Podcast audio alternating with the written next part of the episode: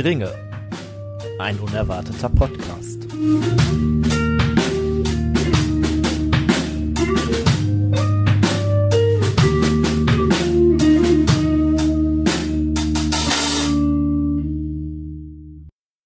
Hallo ihr Lieben, äh, da sind wir mal wieder für euch. Um, heute mit etwas leicht abstraktem vielleicht. Ähm, uns ist nämlich etwas aufgefallen und zwar etwas, was wir unbedingt mit euch teilen wollen, was euch vielleicht auch aufgefallen ist und wo ihr euch gefragt habt, was ist denn da jetzt eigentlich los?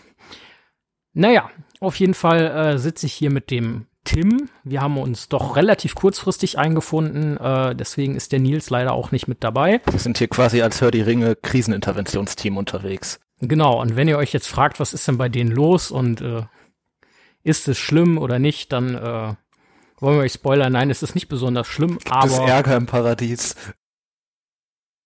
ist Ärger im Paradies zwangsläufig schlimm? Nee. Nee. Aber es ist auch kein Böses im Busch, deswegen ist soweit alles in Ordnung. Genau. Ähm, ja.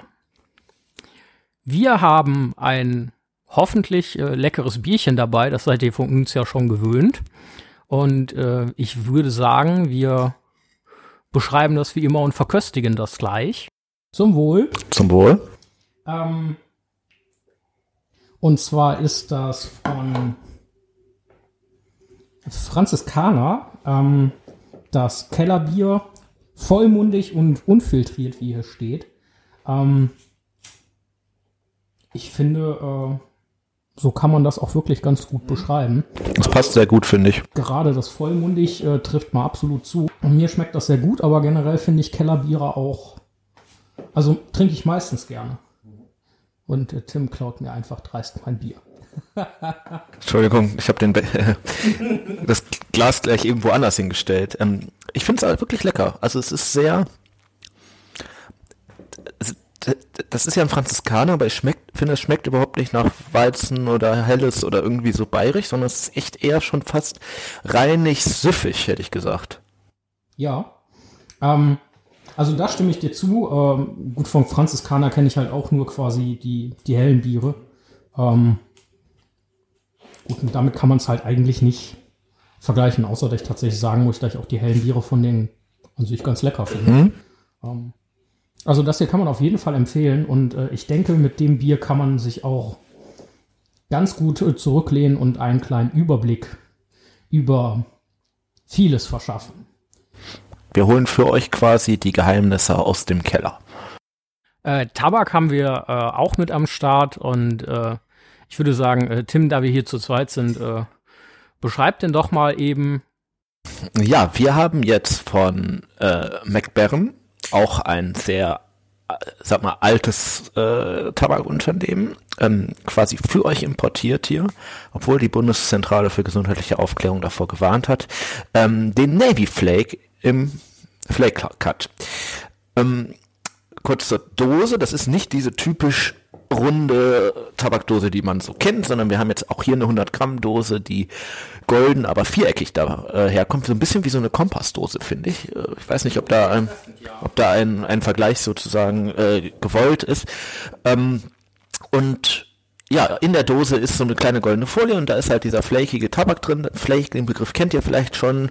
Äh, wir haben halt quasi so Tabakplatten, die man dann brechend in die Pfeife stopfen kann ähm, und sich das dann anzünden kann. Und ich finde, es ist eigentlich, hm, war mir echt nicht sicher, weil der so sehr ähm, teerig dunkel riecht. Ähm, aber ich finde, vom Geschmack her ist es echt äh, deutlich besser als erwartet. Oder was würdest du sagen? Also erstmal würde ich sagen, äh, es ist schon. Also dieses Flakige, damit, ich bin ja jetzt nicht so der begabteste Pfeifenraucher, immer noch nicht. Es wird besser, aber äh, äh, ich rauche ja auch ein bisschen weniger Pfeife als zum Beispiel Nils oder Tim. Ähm, ja, das Stopfen hat mir doch ein paar Probleme bereitet. Ähm, allerdings finde ich, dass der sich erstaunlich gut raucht. Also ich komme damit jetzt ziemlich gut klar. Hat ein bisschen gedauert, bis ich den anhatte. Ähm, und ich finde auch, da haben wir jetzt, ich weiß nicht, hatten wir in der Goldum-Folge oder in der Endfolge, hatten wir auch einen Tabak, den wir quasi so von der Art noch nicht wirklich hatten. Und da würde ich den auch einordnen. Ähm, Zustimmung. So ein bisschen marin. Ähm, So ein bisschen ja, salzlich, genau, das hab ich ne? jetzt auch gesagt. Da hat so eine Vielleicht sogar ein bisschen algig, so vom. etwas dunklere Note, ähm, aber du hast halt so ein, ja, ich würde es als tatsächlich leicht salziges Aroma dabei beschreiben. Ich finde den erstaunlicherweise ganz lecker. So und grundsätzlich von dem, was ich beschreibe, würde ich sagen, ist das eigentlich eher nicht so mein Geschmack treffend, aber irgendwie sagt er mir schon ziemlich zu. Ich finde es unglaublich schwer, da richtig zu sagen, das schmeckt nach dem, weil das einfach sehr ähm, komplett schmeckt irgendwie. Also da schmeckt man gar nicht so sehr was raus, sondern es ist, schmeckt auch mehr nach Tabak, finde ich, als so ein richtig, der ist ja jetzt nicht aromatisiert, sondern richtig aromatisierter Tabak irgendwie. Ja, das kann gut sein. Also ich habe ja zu Hause einen Pfirsichtabak, äh, mit dem ich auch ganz gut klarkomme. Und äh, im Vergleich dazu ist das halt komplett anders, wirklich. Ja gut. Ähm, aber auch hiermit kann man sich sicherlich gut zurücklehnen und mal auf die Karte gucken. In dem Fall auf die Landkarte, trotz des eher maritimen Tabaks. So, worum es eigentlich geht, wir haben festgestellt, im ersten Buch beziehungsweise ersten Film vom Herr der Ringe, ähm, quasi dem ersten Teil unseres Podcasts, sind wir doch relativ straight durchgegangen. Und mit Eintritt äh, in das zweite Buch oder je nach Lesart das dritte und vierte ähm, oder den zweiten Film ist uns aufgefallen, wir waren bisher bei einigen spezifischen Charakteren beziehungsweise auch an spezifischen Orten. Ähm, und deswegen dachten wir uns, gucken wir doch heute mal zusammen, wer ist eigentlich wo und treibt da groß was und wie ist die Lage an diversen verschiedenen Orten eigentlich und wie geht's bei uns weiter. Viel Spaß beim Reinhören.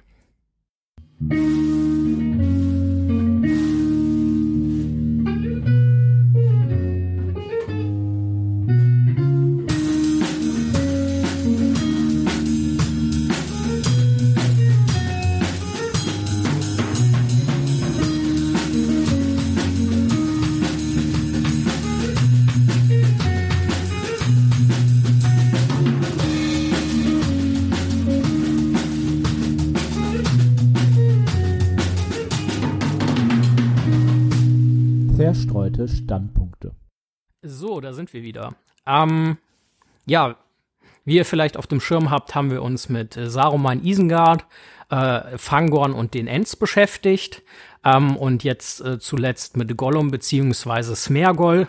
Natürlich haben wir in den Folgen auch äh, immer ein wenig angerissen und beleuchtet, was so drumherum passiert ist ähm, und wie es für die einzelnen Charaktere oder Orte weiterging. Und äh, während wir hoffen, dass die Ents ihre Frauen vielleicht doch finden, ähm, irgendwann würde ich sagen, äh, Tim, wo stehen wir denn jetzt eigentlich?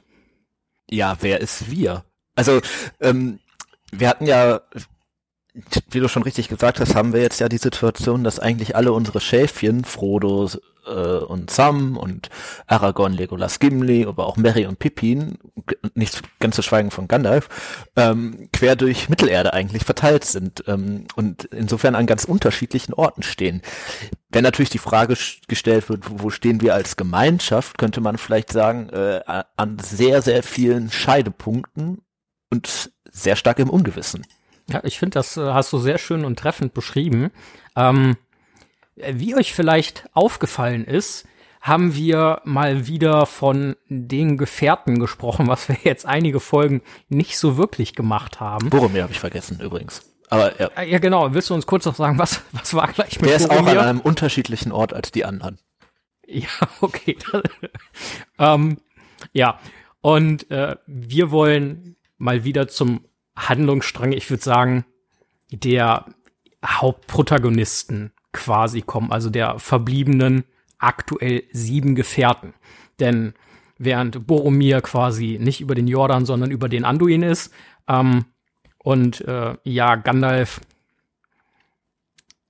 den Weg, naja, allen Irdischens, ich sag mal so, durch den Berg, auf den Berg und so weiter gegangen ist, geht oder gegangen worden sein wird. Ähm, dazu kommen wir bestimmt auch irgendwann noch mal. Ähm, sind Frodo und Sam ja in den Eminui unterwegs, haben Gollum getroffen und ja, versuchen quasi mit Gollums Hilfe jetzt nach Mordor zum Schwarzen Tor zu kommen. Das haben wir in der Gollum-Folge ja zumindest mal ganz kurz angerissen. Aber du hast eben angesprochen, was ist denn eigentlich mit Aragorn, Legolas und Gimli und was ist mit Mary und Pippin? Ja, die sind ja grundsätzlich in die gleiche Richtung unterwegs, könnte man sagen. Also Mary und Pippin sind ja ähm, an den Rauchesfällen von den Urukai entführt worden und äh, gehobbitnappt äh, worden und äh, ja. quasi auf dem Weg nach Isengard. Also die Urukai schleppen sie offensichtlich nach Isengard. Taking the Hobbits to Isengard. Legolas hat festgestellt und äh, deswegen ähm, gehen die drei da auch hinterher. Also Aragorn, Legolas und Gimli gehen quasi den gleichen Weg, nur etwas später und verfolgen diese Urukai-Horde ähm, quer durch Rohan. Vor allem das äh, östliche Rohan äh, ist da ihr Gebiet. Ja, da hast du direkt wieder das nächste angesprochen, wozu wir heute auch schon ein kleines Stückchen kommen werden, äh, nämlich Rohan. Darüber haben wir auch immer nur am Rande gesprochen. Ähm, ich würde sagen, wir weisen als erstes mal darauf hin, ähm, ihr Lieben, lest die Bücher, schaut die Filme hört die Hörbücher. Wirklich empfehlenswert. Glaubst du, dass jetzt Leute ausmachen, weil sie denken, damit ist die Folge quasi vorbei? Ich hoffe nicht. Einen Moment. wir das also, am Ende. hört erst die Ringe und äh, dann alles andere bitte. Ähm, so ein bisschen wie in der Schule, wenn der Lehrer sagt, äh, bitte äh, jetzt in die Sporthalle gehen und äh, man muss immer noch dazu sagen, er nicht auf, ausgesprochen hat. Ja, und äh, noch etwas, wir wollen euch selbstverständlich nichts vorschreiben, wir können euch Dinge einfach nur ans Herz legen.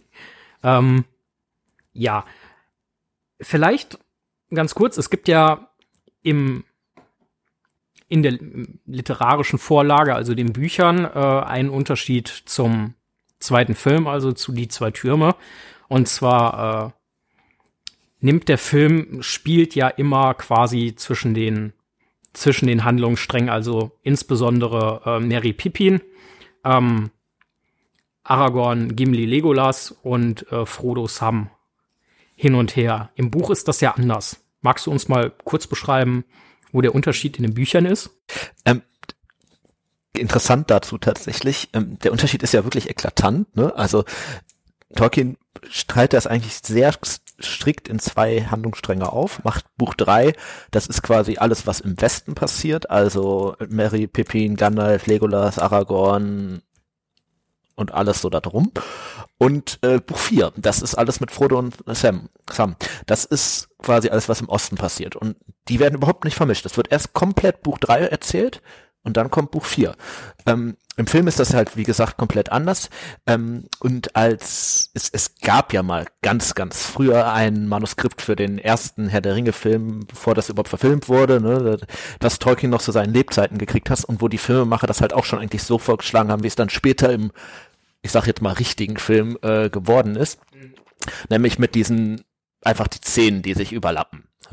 Äh, und da hat er sich äh, tatsächlich ziemlich strikt dagegen ausgesprochen, äh, so von wegen, ja, das hat schon seinen Sinn so, dass das getrennt ist und äh, man darf nicht so viel spoilern, weil dadurch wissen die natürlich direkt, was irgendwie parallel passiert und vieles äh, an der Spannung kommt ja auch daher, dass die Figuren gar nicht wissen, was die anderen machen und die Leser sollen das nachvollziehen können und so. Oh, das finde ich aber ähm, eine sehr geile äh, Begründung. Die Begründung finde ich gut. Ähm, ich glaube aber als Film hätte das halt nicht funktioniert. Dann hätte man tatsächlich einfach zwei Filme Art zwei Stunden machen müssen. Ja, da bin so ich, als ganzer Film hätte das nicht, wäre es glaube ich nicht so gewesen.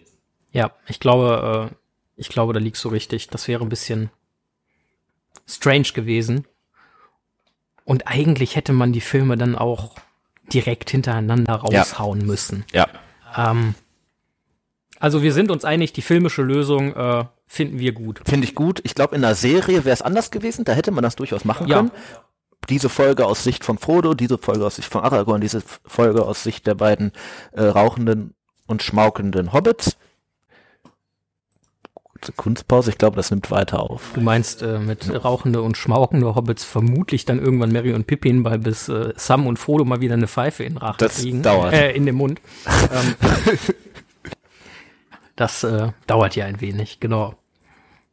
Okay, ähm, ich würde sagen, wir gehen für diese Folge vielleicht der Chronologie halber, um das zumindest für uns, uns zu vereinfachen. Für euch ist das vielleicht nicht einfacher, aber äh, da müsst ihr durch. Jetzt. Wir fühlen uns wohler damit.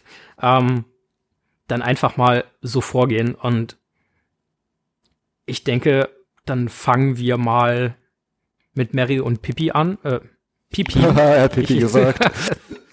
mit Mary und Pippin an, Peregrin, ja. Ähm, weil äh, die werden ja vorneweg gelaufen, quasi. Ähm, also der Standpunkt da ist relativ klar. Du hast es angesprochen, äh, an den Rauchersfällen äh, gehobbitnappt von den Urukai und äh, da wird jetzt quasi Schnitzeljagd mit äh, den drei Jägern, also Aragorn, Gimli und Legolas, äh, gemacht. Ähm, du hast gesagt, das Ganze spielt sich eher im Westen von Rohan ab.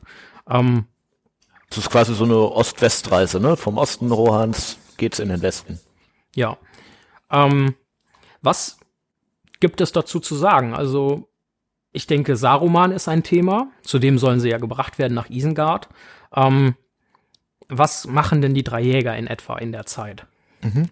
Also die drei Jäger ähm, verfolgen die, äh, deswegen heißen sie auch so, ähm, und versuchen halt quasi die Urukai einzuholen. Man könnte jetzt natürlich darüber diskutieren, ist das wirklich so sinnvoll mit drei nicht mehr Leuten äh, in so eine Gruppe von 150 Urukai reinzurennen. Ähm, aber am Ende haben die halt eigentlich das Ziel, Mary und Pippin wieder zu befreien und dafür zu sorgen, dass ähm, die Hobbits nicht zu Saruman gehen. Dafür laufen die denen halt hinterher in einer ziemlich großen Geschwindigkeit ähm, und also die beiden außer Gimli natürlich, der ist ja jetzt nicht so für die Marathonläufe geeignet, wie er selber feststellt. ähm, und äh, gerade Aragorn versucht halt da einfach durch Spuren lesen, denen einfach auf der Fährte zu bleiben. Ja. Halt der klassische Waldläufer-Bonus genau.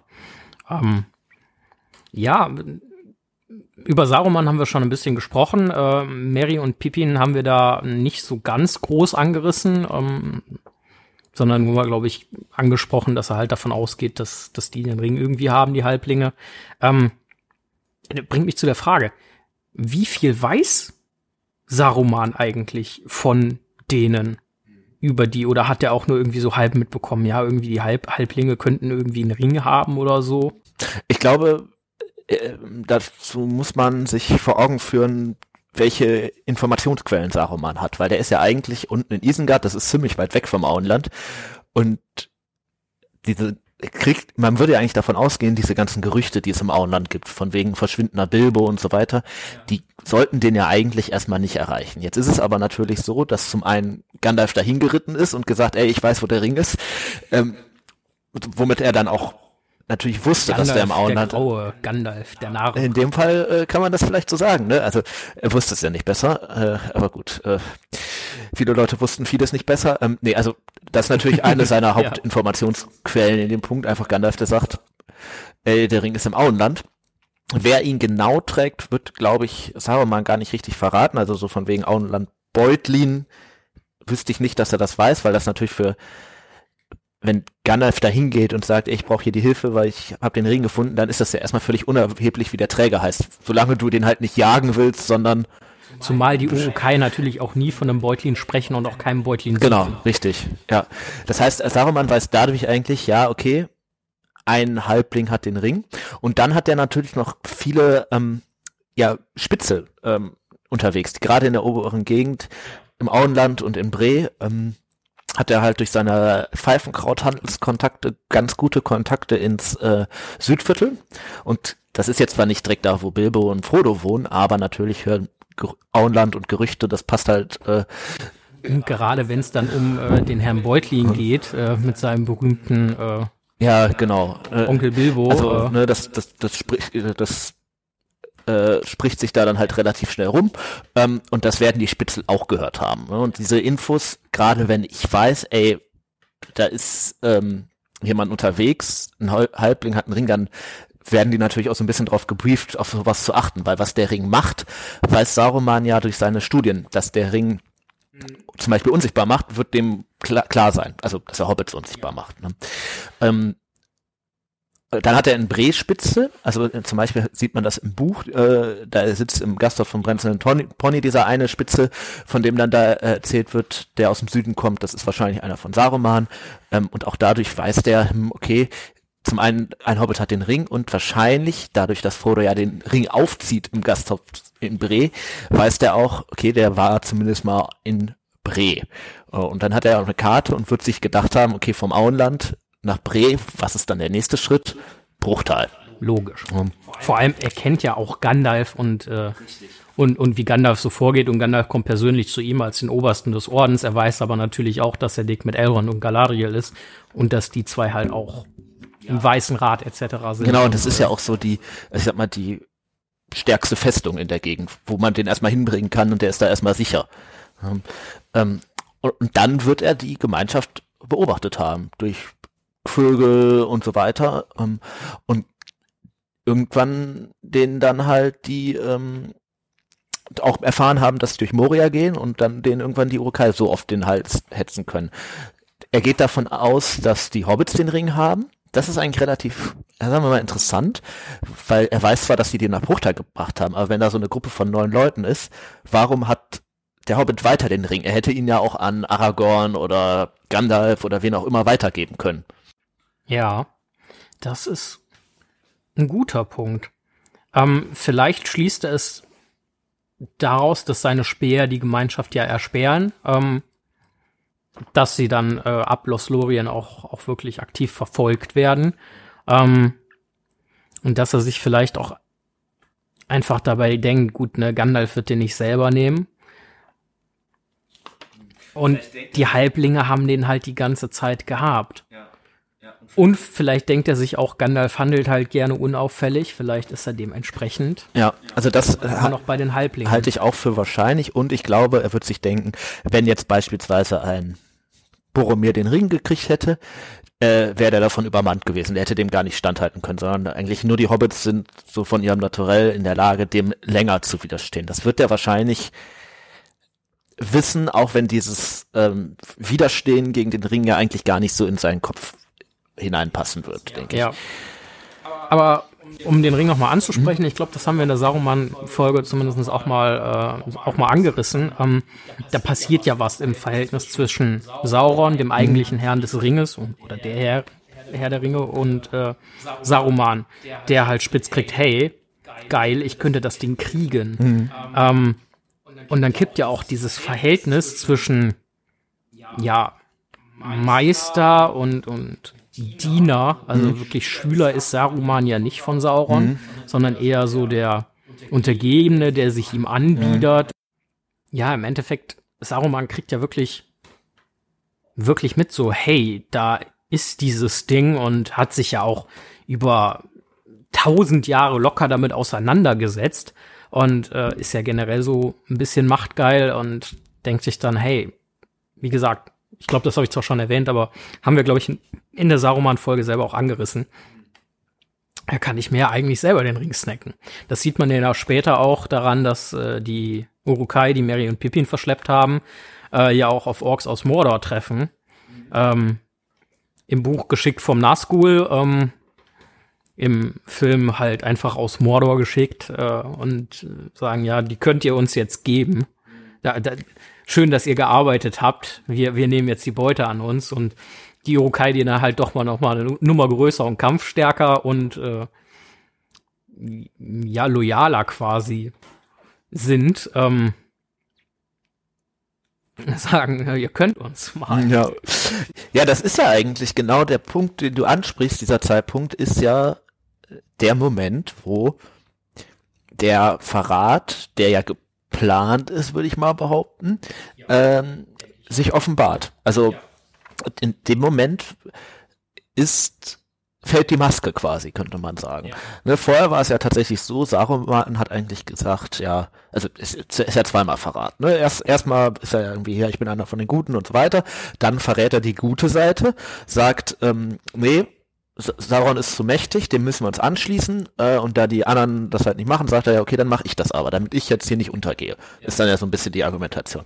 Und der zweite Verrat ist dann der Verrat an der bösen Seite, also an Sauron, ähm, der ja den Ring für sich haben will und Saruman möchte den Ring aber auch haben, halt nicht um, also eigentlich aus rein egoistischen Motiven, ne? weil er möchte, in dem Moment macht er klar, ich möchte die Macht werden, ich möchte eigentlich der neue dunkle Herrscher Mittelerdes werden. Mit dem Ring. Genau. Und für Sauron muss das natürlich, ähm, stellt sich die Frage, ja, hm, ist er davon jetzt geschockt oder hat er das erwartet? Kennt er sich aus mit Verrat? Eigentlich würde man sagen, ja. Ich glaube nicht, dass ja, Sauron so der. Die Frage ist, kennt er sich aus mit Verraten werden? Ja, aber ist Sauron wirklich so der Typ, der ähm, davon ausgeht, dass also, traut der Saruman, ist ja die entscheidende Frage eigentlich dafür. Ne?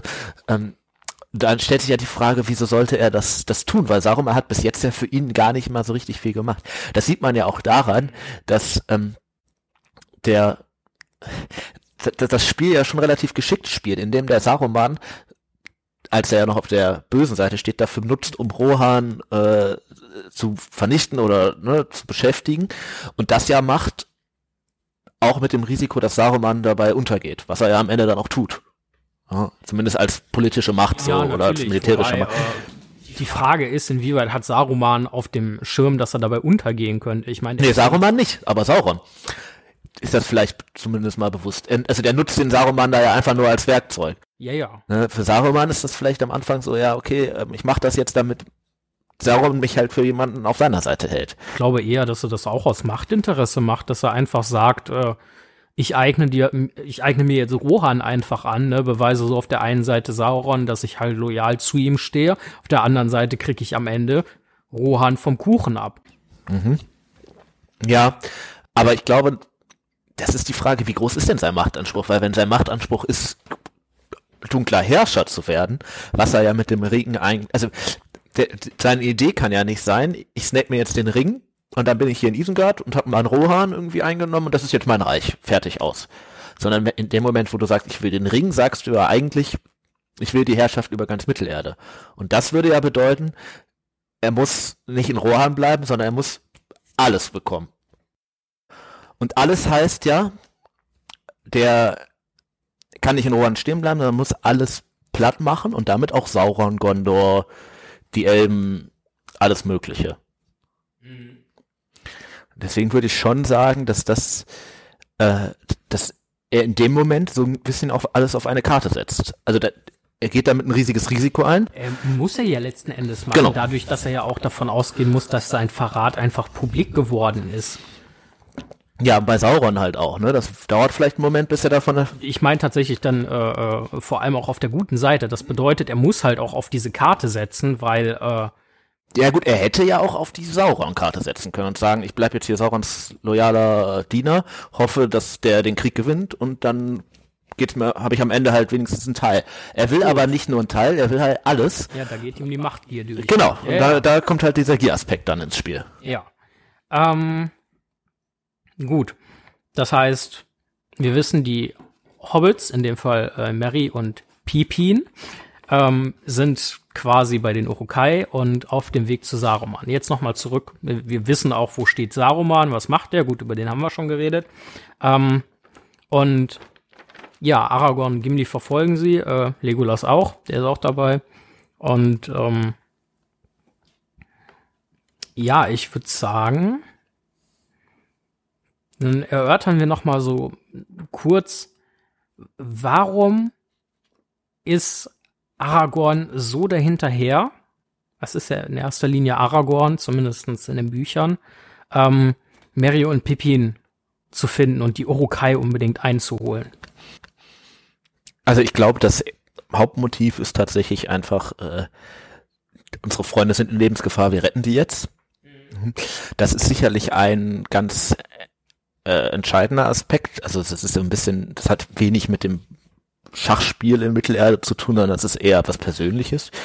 Ähm, es gibt natürlich auch den Aspekt, äh, das ist gar nicht so doof, den hinterher zu gehen, auch aus diesem Schachspielaspekt, weil dadurch vermittel ich natürlich Saruman und Sauron in dem Moment, die Hobbits sind wichtig. Also die beiden Hobbits, die ja. da sind.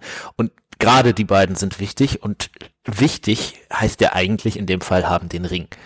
Und wenn die sehen, okay, die machen alles, halt auch so verrückte Dinge wie einfach mit drei Leuten 150 Urukai hinterher rennen, ähm, wird da ja schon irgendwas hinterstecken, weil in deren Kopf ist das ja so, ja, wenn das nur zwei Hobbits sind, dann sagen die egal und weg Ja. und ne? Ja, deswegen hat das natürlich schon so einen Vorteil. Ich weiß nicht, ob das be beabsichtigt ist von Aragorn in dem Moment, aber zumindest hat es diesen Effekt, dass der die Aufmerksamkeit noch ein bisschen stärker auf die beiden Hobbits gelenkt werden, die den Ring nicht haben. Ist auf jeden Fall mindestens ein positiver Nebeneffekt äh, für Frodo und Sam, äh, zu denen wir gleich noch kommen werden. Ähm, wie gesagt, chronologisch. Äh, wir haben schon ein bisschen äh, oder erzählt, dass es halt eher durch den einmal quasi quer durch Rohan geht.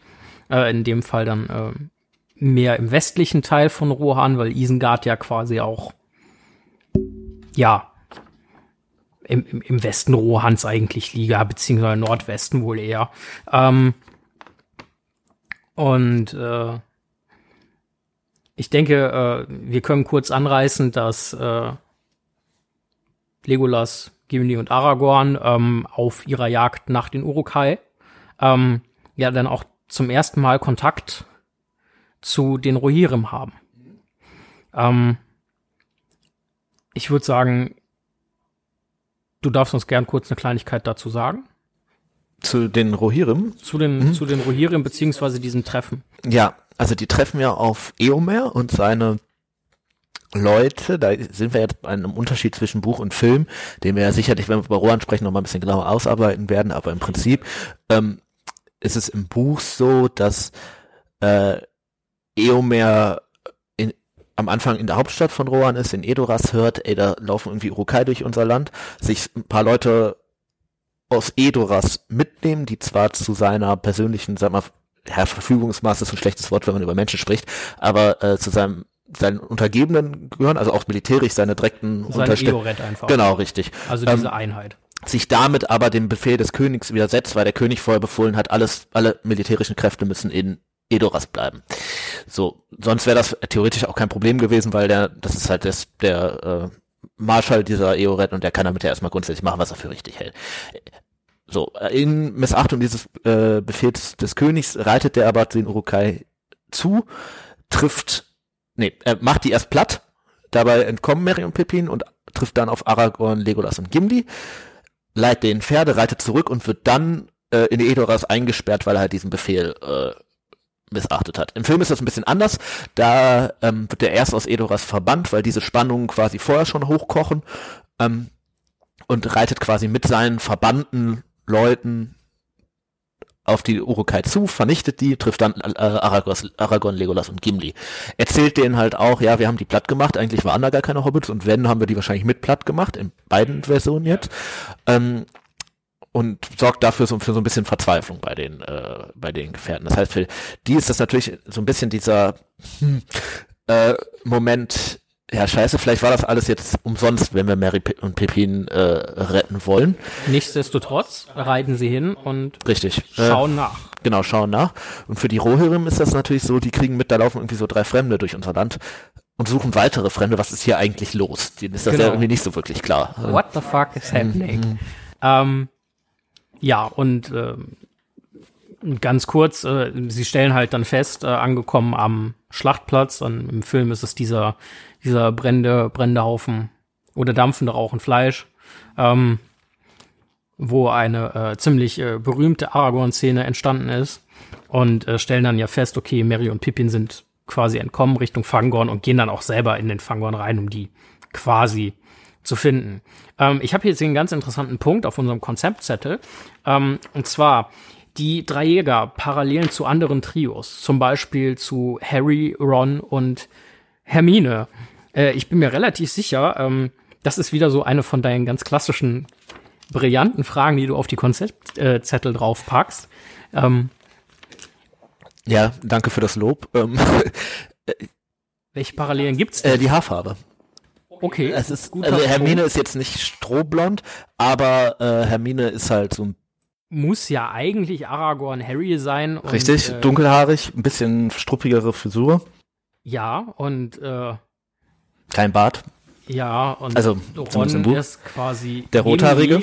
Der Rothaarige und Der rothaarige Tollpatsch könnte man sogar fast sagen. Ähm, Das heißt, da sind die Parallelen schon. aber, aber äh, eigentlich mehr so der, der Sidekick von, von, von, also was eigentlich, kein Sidekick. Eigentlich ist das ja eine ziemlich gleichberechtigte Partnerschaft mit ihm und Legolas. Ja. Ja, wobei ich finde, im Film ist Gimli schon eher Sidekick für Legolas als andersrum. Ähm, also als Legolas für Gimli. Da ist Legolas schon die präsentere Figur, finde ich. Schon etwas, ja. Was auch so ein bisschen durch diese Hobbit-Filme gekommen ist, weil da halt Gimli nicht auftaucht, aber auch vorher können, schon dass sowas. Zumindest auch in dem Verhältnis äh, äh, Legolas vermutlich der etwas klügere ist. Ähm, Ja, weiß ich gar nicht, ob ich das so sagen würde. Zumindest der etwas erfahrenere. ja, ja, okay, einverstanden.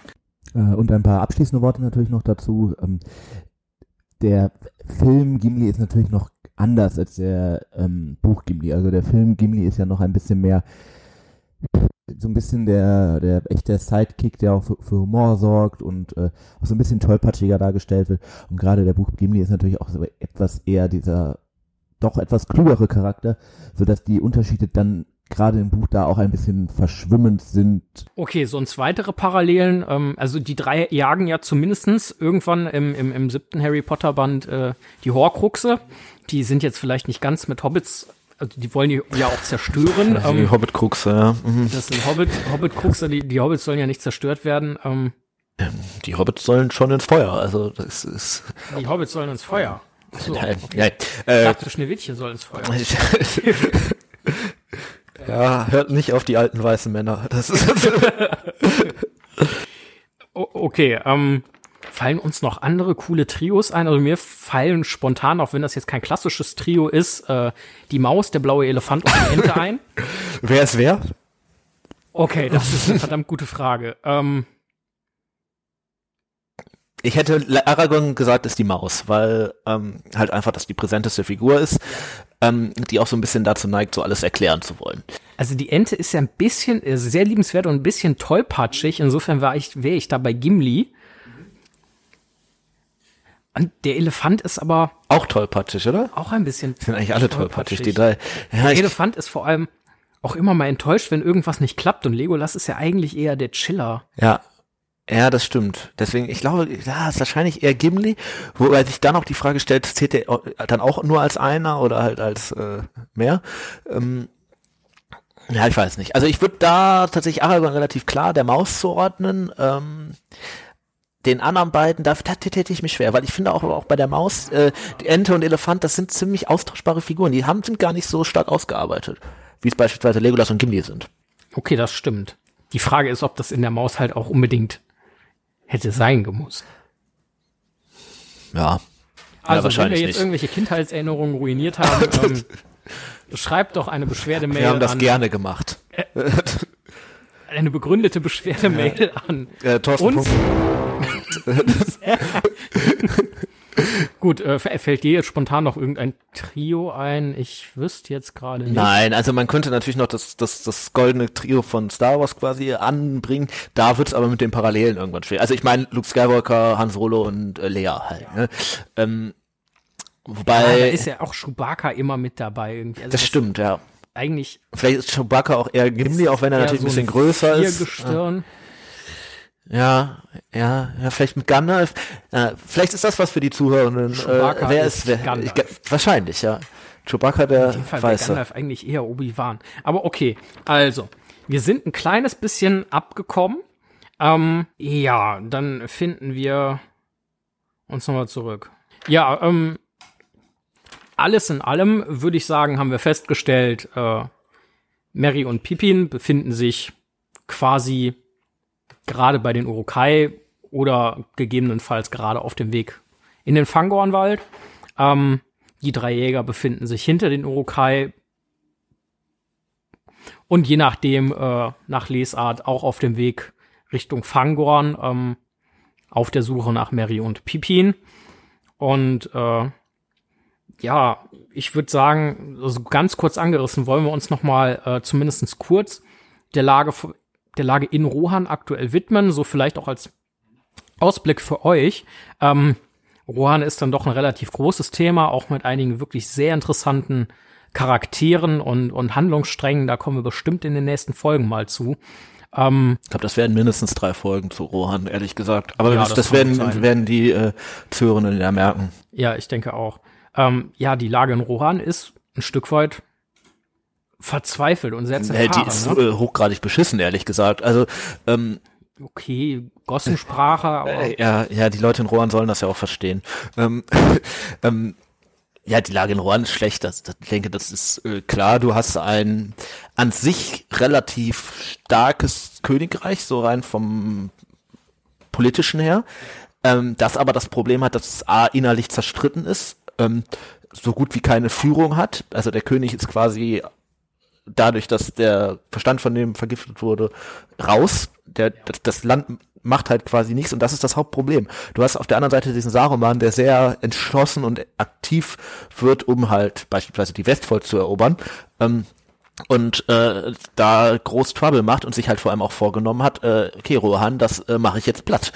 Und auf der anderen Seite hast du halt diese Führung von Rohan, die halt ähm, dagegen nichts tut und das äh, begünstigt natürlich ja den Fall von Rohan, der sicherlich nicht weit entfernt ist eigentlich. Als die ganzen Leute nach Rohan kommen, hat Rohan gerade eine wichtige Schlacht verloren am äh, das ist die erste Schlacht an den Pfoten des Isen, wo quasi Saruman die Verteidigung im Westen, muss man sagen, schon gesprengt hat und dem eigentlich, dem Einmarsch nicht mehr wirklich viel entgegensteht. Die Röhren ähm, konnten in dieser Schlacht zwar das noch halten halbwegs das Ufer, haben aber halt so starke Verluste erlitten und vor allem halt auch den Königssohn verloren. Mit Theodred, die wahrscheinlich letzte Figur neben Eomer, die tatsächlich noch irgendwas tut, ähm, dass diese Reste, die da noch sind, die, wo man formal sagen könnte, okay, ja, wir haben ja vielleicht sogar die Schlacht gewonnen, in dem Sinne, dass am Ende da unsere Leute noch standen, aber dass die so schwach sind, dass einem weiteren ernstzunehmenden Angriff, der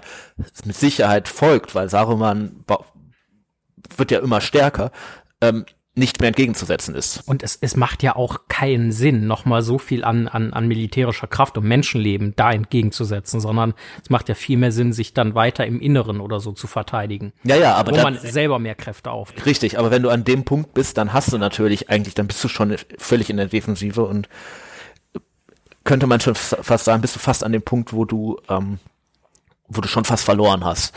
Also quasi, um es zusammenzufassen, Rohan steht kurz vor dem Fall. Ja, also es gibt ein paar Dinge, die Hoffnung machen. Ne? Auf jeden Fall. Ähm, das ist zum einen natürlich, Rohan ist halt ziemlich dicht bevölkert, hat an sich ein relativ starkes und auch stringent organisiertes Militär.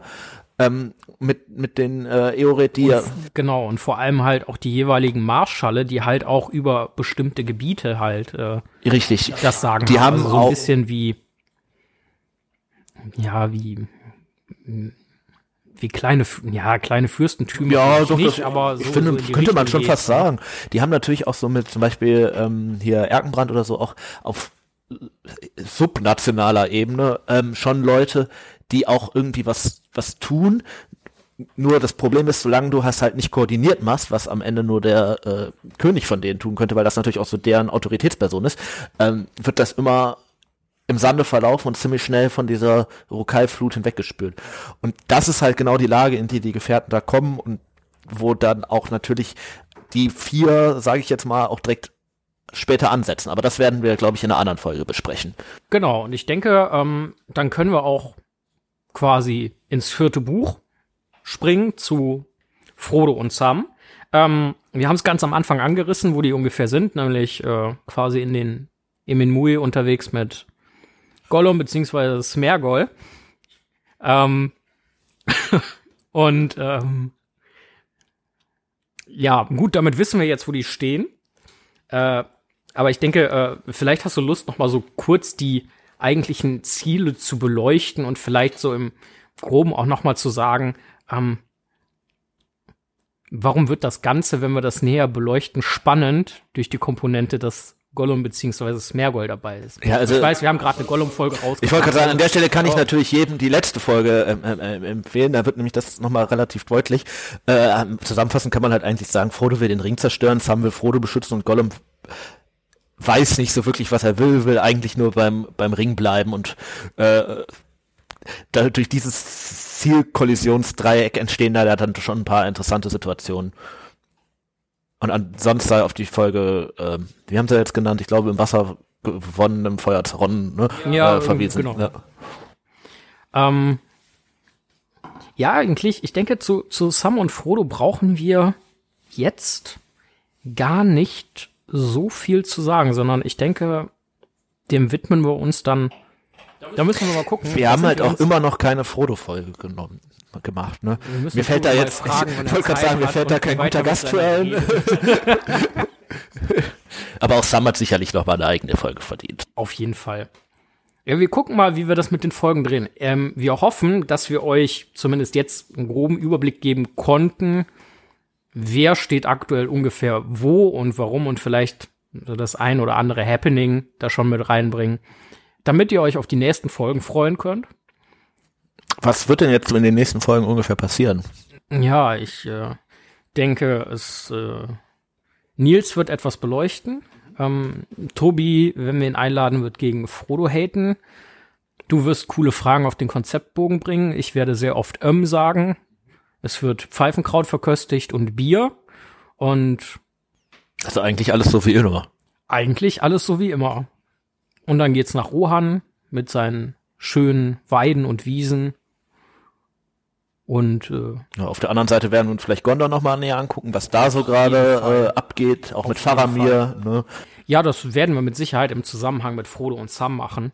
Ähm, wir können uns ja ausdenken, da dürft ihr dann gespannt sein und euch überraschen lassen, ähm, ob wir da eher mit dem Buch gehen, also quasi der Chronologie nach, oder ob wir eher nah beim Film bleiben, nachdem wir ja jetzt einige Schauplätze vorgestellt haben und einige Personen ein wenig näher beleuchtet haben. Ähm, bleibt abschließend äh, zu überlegen. Ein, eine Sache vielleicht noch. Ein, ein Gedanke noch. Was denkt Um einen dicken Sport Sauron sich zu- eigentlich bei dieser ganzen Nummer? Oh, welche Nummer meinst du? Ähm, Ich meine viele Nummern, also das Ganze betrachtet als große Nummer. Auf der einen Seite ist offensichtlich ist der Ring unterwegs. Ja, dann gibt es Halblinge. Die werden von seinem Verbündeten, eigentlich Verbündeten Saruman, werden die gefunden. Die werden aber nicht an seine Orks übergeben. Den Ring hat er immer noch nicht zu Gesicht bekommen. Er ist also nicht hundertprozentig sicher, ist der da. Der sieht, okay, da sind so drei Bekloppte dabei und es wird ja schon gemauschelt, dass der Erbe Isildurs vielleicht unterwegs ist. Und der sitzt ja letzten Endes einfach in Mordor und produziert und sammelt weiter Orks und bereitet sich auf den großen Krieg vor. Denkt er sich, ihr könnt mich alle mal, wenn ich hier fertig bin, mache ich euch eh platt oder nee, äh, das glaube ich tut er er ein nicht. bisschen weiter? Also Saurons Ziel ist ja, ist ja ziemlich klar. Ähm, klar führt er auch Krieg, um so einen Eroberungskrieg, aber am Ende ist das Ziel, den Ring zu bekommen.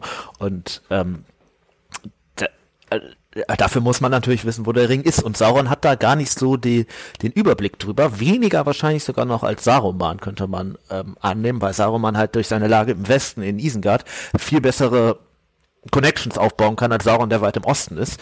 Ähm, aber er erfährt halt immer mal ein bisschen was. Also er wird mitgekriegt haben, okay, der Ring ist nach Bruchteil gegangen, das werden ihm die Nazgul ja sicherlich irgendwie gesagt haben. Am Anfang wusste er, er war im Auenland, ich habe den verfolgt, dann ist er im Bruchteil. Dann ist erstmal Blackbox, was ist mit dem Ring dann passiert, weil die Nazgul sind ja weg. Er wird irgendwann erfahren haben, auch zum Beispiel durch die Wölfe, die er dahin gehetzt hat, ähm, dass der Ring nach Süden geht, über Moria, äh, das hat er mitgekriegt, die Orks da werden ihm sicherlich irgendwie was gesagt haben, ist der Ring irgendwie nach Lorien gegangen. Ist wieder so ein bisschen Blackbox, was passiert in Lorien, weiß er nicht so richtig. Die Gefährten brechen auf, werden dann überfallen, auch das kriegt er wieder mit, weil da wird er ja von Saruman verraten. Und dann wird's richtig dunkel eigentlich für ihn, weil dann weiß er gar nichts mehr. Er weiß, zwei Hobbits sind in den Westen gegangen. Er weiß nicht, gibt es noch weitere Hobbits, wo gehen die hin und so weiter, was ja dann am Ende für Frodo und Sam auch ziemlich vorteilhaft ist. Das Einzige, was er eigentlich mitkriegt, ist, es gehen zwei Hobbits nach Westen zu Saruman. Und dann hat er eigentlich die, äh, ist ja die logische Konsequenz. Das würde ja wahrscheinlich jeder so haben, wenn er was sucht und dann gibt es einen starken Hinweis. Das geht jetzt gerade dahin, geht da quasi hinterher. Er verfolgt also quasi in seinen Gedanken wahrscheinlich eher Mary und Pippin, wird mitbekommen haben, die sind in Richtung Saruman gegangen, sieht ja dann später auch Pippin in den Palantir bei Saruman blicken und wird dadurch gedacht, vielleicht gedacht haben, Saruman hat den einen Hobbit mit Ring. Und versucht deswegen ja auch seinen Nazgul dahin zu schicken. Er weiß also irgendwo, oder er denkt, irgendwo ist der Ring in diesem Rohan, Isengard, Krieg, Chaos. Irgendwo da ist er. Und wenn er nicht bei Saruman ist, was er dann ja irgendwann ausschließen kann, weil Saruman mehr oder weniger untergegangen ist, wird er bei den Guten sein. Und da bleibt dann ja eigentlich, in, zu dem Zeitpunkt bleiben hauptsächlich erstmal zwei Personen über. Das eine ist Aragorn, von dem man mitbekommen hat, Ja, zu dem Zeitpunkt. zu dem Zeitpunkt. Und das andere ist halt Theoden, einfach weil es der König in dem Land ist und wenn du sowas findest, wem würdest du es geben? Ne? Zum, irgendwann kommt noch Denethor so ein bisschen vielleicht dazu, aber den nimmt er ja selber relativ schnell aus dem Spiel. Und das ist am Ende auch das, also um jetzt mal einen ganz großen Schritt nach vorne zu machen, äh, deswegen Sauron dieser Schlacht ums Schwarze Tor so wichtig wird, weil er eigentlich davon ausgehen muss, dass zu dem Zeitpunkt wahrscheinlich Aragorn den Ring hat. Und das ist natürlich ähm, für ihn dann auch so die Motivation, da alle seine Sachen drauf zu werfen. Kleiner Vorausblick. Gut, ich würde sagen, ähm, dann äh, werben wir euch jetzt noch die Ohren voll. Besucht uns gerne auf Instagram, auf unserer Website. Wenn ihr Kritik und Anregungen habt, dann äh, gerne immer her damit. Wir freuen uns. Hinterlasst uns Kommentare, schreibt uns Mails, Genau, schickt uns Sprachnachrichten. Uns, unterstützt uns sehr gerne bei Steady, da sind wir sehr dankbar für. Aktuell versuchen wir an unserer Audiotechnik etwas rumzufallen, weil möglicherweise äh, unser äh, bisheriges System demnächst äh, nicht mehr vorhanden sein wird. Was auf äh, Diebstahl und Leihgabe beruhendes System. Ähm, genau, dementsprechend für ein, äh, für ein unterstützendes Steady-Abonnement wären wir euch wirklich sehr, sehr dankbar. Ähm, und ich denke, abschließend würde ich sagen, glaubst du, Gandalf hätte hätte aufgrund von unserer Beschreibung, wo stehen denn jetzt alle ungefähr auf dem Schirm, wo denn jetzt alle stehen oder eher weniger? Ähm, oder würde er sagen, wir sind äh, Das ist eine wirklich interessante zwei Frage. junge Hobbits, die äh, mal wieder Nee, das ist eine wirklich interessante Frage, weil Gandalf muss eigentlich ungefähr wissen, wie die Lage ist. Der wird ja von Gwaria nach Lorien gebracht, nachdem er da vom Berg gefallen ist und ähm, wird von da ziemlich genau beobachtet haben. Es gibt ja auch mal so Andeutungen von wegen, steht auf einem hohen Punkt und so. Wer ist eigentlich wo? Und auch Frodo hat ja auf dem Amon Hen noch mal so über so eine übersinnliche Ebene Kontakt zu ihm. Das heißt, eigentlich muss der ziemlich genau wissen, wo der ist. Und dann geht er aber in den Fangorn und trifft da auf Aragorn und so weiter. Und jetzt ist das ja schon eine interessante Wahl, dass er dann nach Westen geht und nicht nach Osten. Man hätte ja auch überlegen können, warum geht er eigentlich nicht Frodo hinterher, versucht dem irgendwie zu helfen. Aber das macht er nicht, er geht in den Westen und geht zu nach Rohan, um da halt äh, aktiv zu werden. Geht damit natürlich auch wieder irgendwie in die Nähe von Merry und Pippin. Ähm, und äh, hilft natürlich auch Aragorn irgendwie so sein Schicksal zu erfüllen. Ja. Deswegen ähm, ist Gandalfs Sicht eigentlich so, ich, ich denke, er wird relativ viel schon da klar sehen, was da eigentlich abgeht. Und dann trifft er, ist er ja selber auch noch eine, eine Schachfigur. Er trifft eine Wahl und ähm, entscheidet sich, ähm, ja, erstmal diesen westlichen Schauplatz zu bedienen und das, was im Osten passiert, erstmal ja, zu vernachlässigen. was ja aus seiner Sicht strategisch gesehen auch das einzig Logische ist. Ähm, Wenn ich sage, ich mache im Osten alles auf sagt, Heimlichkeit, dann Genau. Ja. Der Ring bleibt weiter im Verborgenen. Ähm, und wir müssen den Krieg in Rohan gewinnen, weil es ist essentiell dafür, ähm, dass Gondor am Ende vielleicht noch zu retten, zu halten oder zu gebrauchen ist. Erstens, um Aragorns Schicksal zu erfüllen und zweitens, um halt auch äh, Sauron noch was entgegenzusetzen zu haben und so Frodos Mission noch zu erleichtern. Ja, und halt auch um diese Tarnung von wegen, ja, wir haben eigentlich den Ring gerade, ähm, die ja so irgendwie nie so richtig erwähnt wird, die aber immer so ein bisschen über allem schwebt, ähm, aufrechtzuerhalten. Ne? Weil wenn Gandalf ist natürlich auch jemand, den du mitbekommst. Wenn der jetzt mit Frodo die, zur, die, die Treppen von Cirit Ungol hochgeht, wird Sauron das merken. Ne? Das ist jemand, den du schlecht meine, verbergen ist kannst. so alt, das Gestöhne, was der verbreitet, wenn der da hochrumpelt. Ja, ja, schon richtig, ja. Okay, die Frage haben wir, glaube ich, abschließend eigentlich gar nicht beantwortet. So, äh, wäre Gandalf äh, aufgrund unseres, äh, sagen wir mal, kleinen Kompass jetzt glücklich und wüsste, wo er hin müsste? Ach so, ähm, ja, ich höre ja jetzt hier nicht auf irgendwelche Fragen. Nein, also ich glaube, dass ähm, Gandalf den Kompass nicht gebraucht hätte. Der, der, der, der war wahrscheinlich noch so die Person, die diese unübersichtliche Lage, in der wir uns jetzt gerade an dem Punkt der Geschichte, uns befinden, äh, haben, weswegen noch am besten diese Folge überblickt. gemacht haben. Genau. In der Hoffnung, dass es nicht noch unübersichtlicher wurde. Das hoffen wir wirklich. Okay, ähm, dann bleibt uns eigentlich nur zu sagen, macht euch noch einen schönen Tag, Abend, Morgen, Nacht, whatever. Und äh, schaltet auch sehr gerne beim nächsten Mal wieder ein, wenn es heißt, hör die Ringe. Ein unerwarteter Podcast. Tschüss. Tschüss.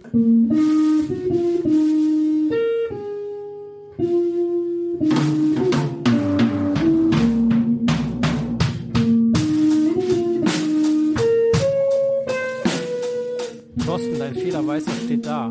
Er ist schon halb leer und du wirst gleich betrogen.